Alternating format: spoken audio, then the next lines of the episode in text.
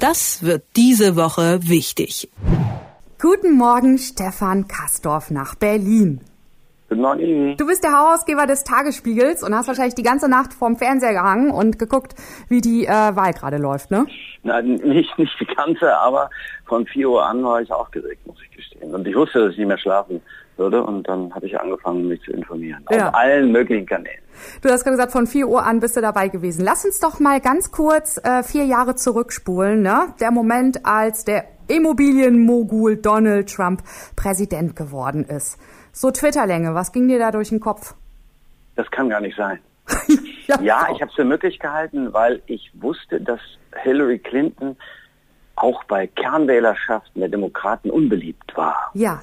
Sie war so kalt und galt als mhm. den nur Reichen zugewandt und mhm. nicht wirklich sozial empathisch. Aber ich habe dann immer gedacht, das kann nicht sein, dass sie einen, der out of the blue kommt, in den Fall out of the red, weil es ein Republikaner ist, ja. der eigentlich mit Politik nie wirklich was zu tun gehabt hat, außer dass er Spenden an, jetzt halte ich fest, Hillary Clinton gegeben hat, dass der jetzt Präsident wird. Das ja. ist ja keine Lehrveranstaltung, noch ist es eine Reality-Show, aber es war so, Amerika wurde zur Show. Ja, ja, und seitdem ist Amerika auch eine einzige Show, zumindest was die Politik angeht. Und ähm, in diesen Momenten entscheidet sich ja, ob Trump auch wiedergewählt wird, ne? ob er noch mal vier Jahre macht.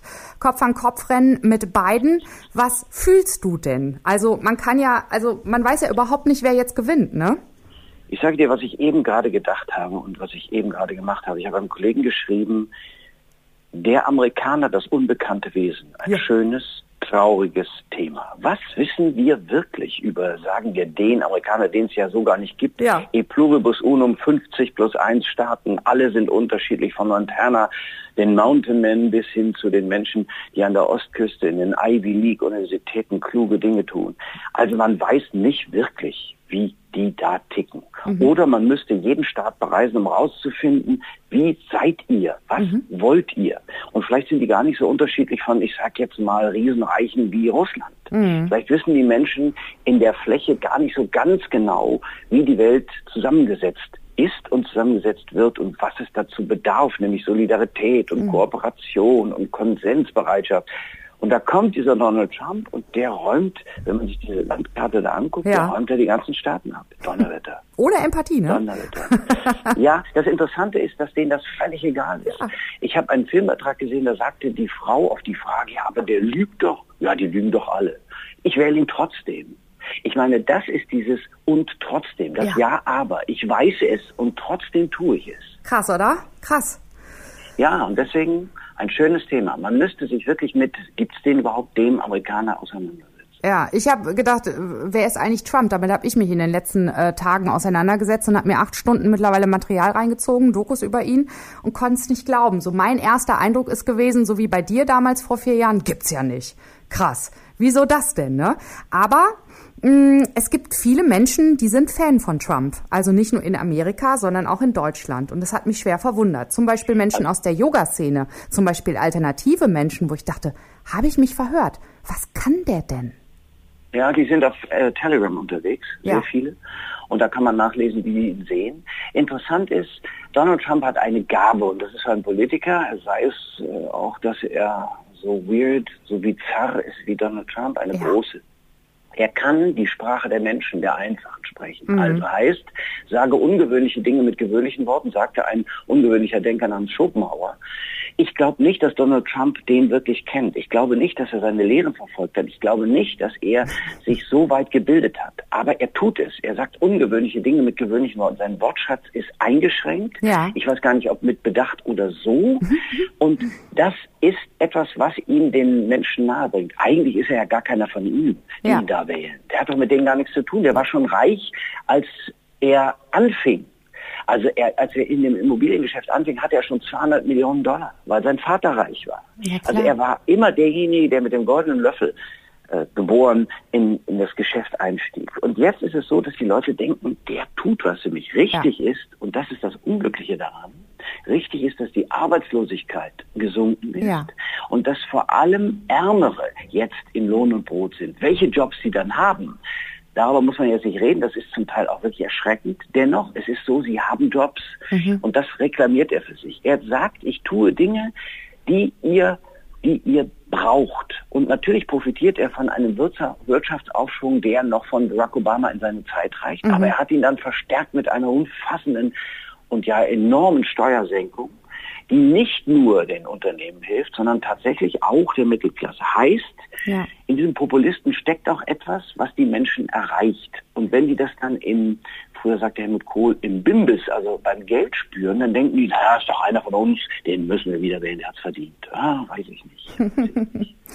Ja, Trump hat's ja auch mit den Frauen. Ne? Es gibt ja viele, viele Fanclubs ja. und Wählerinnen in Amerika, sowas wie The Trumpets und so. Äh, ist unglaublich. Ja, was ich mir nicht so richtig erklären kann. Auf der anderen Seite hat er ja wirklich frauenverachtende Tweets abgesetzt, frauenverachtende Sprüche gemacht. Dennoch scheint irgendeine Faszination von diesem Mann auszugehen. Ja. Also das, äh, vielleicht ist es diese, diese Form von ja, kaum unterdrückter Aggressivität, die er immer ausstrahlt. Er ist ja ein ungewöhnlich aggressiver Redner, ein ungewöhnlich aggressiver Typ.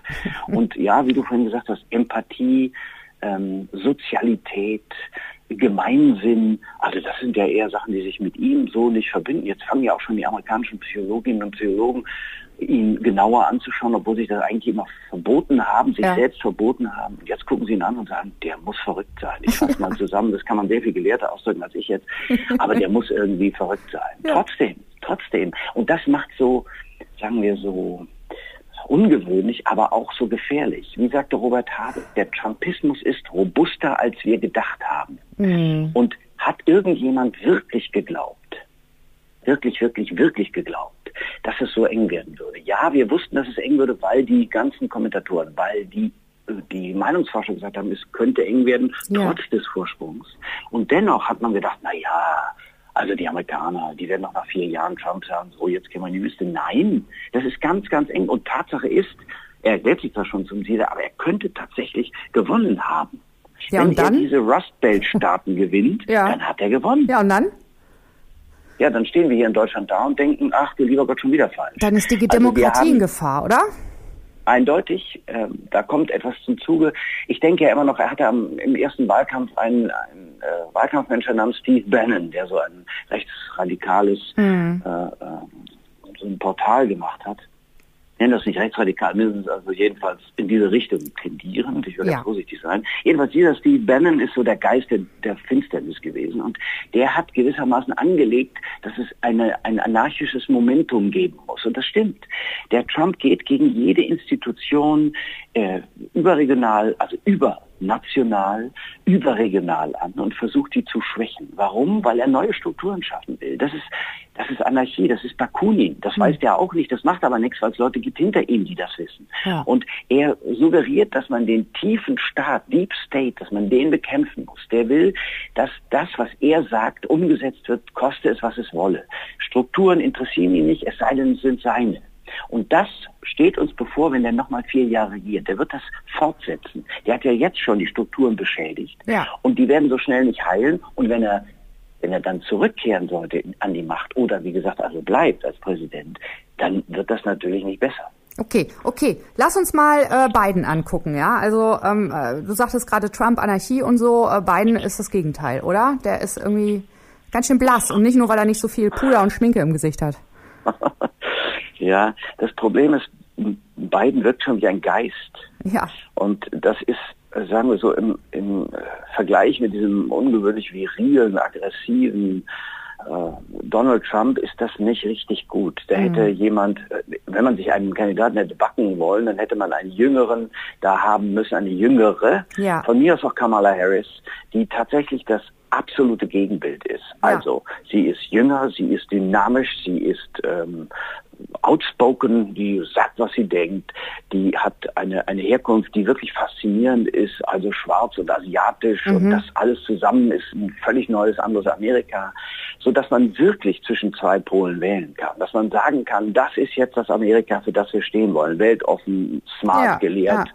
dynamisch. Ja, so, das hat jetzt nicht, das hat nicht geklappt, der Mann ist ja noch älter als Donald Trump und er wirkt unglückseligerweise auch älter, er wirkt einfach auch mhm. älter. Jetzt die Rede habe ich gesehen an seine Anhänger. Da braucht er doch tatsächlich, ich weiß nicht, ob es dir aufgefallen ist, du es gesehen hast, der hat dann ähm, Blätter mitgenommen für eine Rede, die so schmal war, dass du eigentlich gar kein Blatt Papier brauchst, um das festzuhalten. Da gehst du raus und sagst, Leute, wir haben noch nicht verloren, im Gegenteil, wir sind auf der Siegespur, ja. alles wird gut, haltet durch, ich bin bei euch. Dafür brauche ich jetzt keinen Zettel. Nein, der hat so ein, der hat äh, eine Kladde mitgehabt und dann hat er die aufgeschlagen und dann hat er nochmal auf das Blatt geguckt und da habe ich gedacht, du lieber Gott, das sind Gedanken, die dir so zufliegen müssen. Hm. Er kann doch nicht für alles jetzt irgendwas so eine Punktation haben. Das geht doch nicht. So, und das, sagen wir mal so, vier Jahre ist jetzt auch nicht das, was man sich so besonders wünscht. Richtig ist, er ist einfach freundlicher, er ist dem, dem Konsens zugewandter, ja. er ist, äh, weiß, wie Kooperation geht. Dann könnte man hoffen, dass es so ist.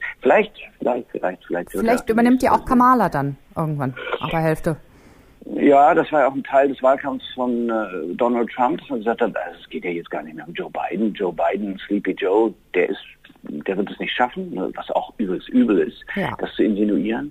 Äh, wir gucken auf Kamala Harris. Ja, gut. Also das hätte ich gleich von Anfang an machen wollen. Ich gesagt, ja, das ist sie, das ist sie, das ist die, die den Kampf mit dem 74-jährigen äh, üblen Macho Donald Trump aufnimmt. Der auch immer denkt, äh, wie so ein, der wie so ein kleiner Junge ist, obwohl man da kleine Jungen schon fast beleidigt, ja. die im Sandkasten spielen und jemand hat mir meine Schippe weggenommen. Ja, aber die, die Amerikaner scheinen ihn in großen Teilen gut zu finden. Ja.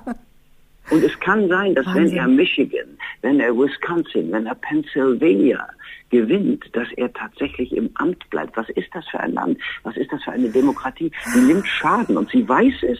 Ja. Und wenn sie es nicht weiß, also wenn sie es weiß und wählt ihn, schlimm. Wenn sie es nicht weiß und wählt ihn, auch schlimm. Ich weiß gar nicht, was schlimmer ist. Ja. Und da wünschte man sich nochmal, die Demokraten hätten, das ist auch mein letzter Punkt eigentlich, die Demokraten hätten wirklich was anderes machen müssen. Und da zeigt sich etwas, was die Amerikaner dringend, dringend betrachten müssen. Das System, in dem die leben. Mhm. Mit diesen zwei Parteien, das Wahlsystem, das ist alles nicht mehr passend zur Neuzeit.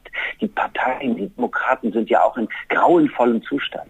Die, die Republikaner sind in grauen, nämlich gar nicht mehr grauenvollem, gar nicht mehr vorhandenem Zustand. Ja. Das Wahlsystem ist überholt. Das ist, da müsste man sagen, rotten. Die müssen wirklich dringend an den Grundfesten ihrer wirklich an den Grundfesten ihrer Demokratie arbeiten und auch an den Parteien. Ich wünsche denen wirklich mehr Parteien, ein anderes Wahlsystem, dann käme sowas nicht mehr zustande. Ja, aber das hätte ja dann auch die Sache mit Donald Trump und was hast du vorhin gesagt, mit seinem Trumpismus, äh, hätte ja da was Gutes, ne? dass man einfach mal zeigt, ey Freunde, so geht unser System hier nicht weiter.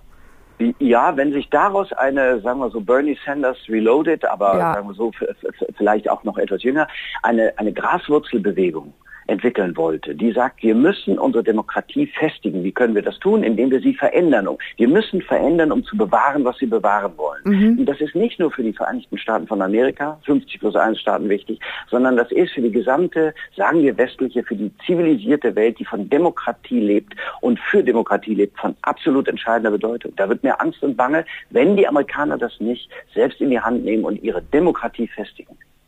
Und damit beenden wir dieses Gespräch. Stefan Andreas Kastorf, Herausgeber des Tagesspiegels in Berlin. Ivi, ich danke dir. und jetzt wir wieder ran an den Fernseher in, in, ins Internet und gucken, wie es geht mit der Wahl, ne? wie es läuft okay. gerade. Herzlichen Dank. Ich freue mich auf das nächste Gespräch. Tschüss. Danke. Tschüss. Das wird diese Woche wichtig.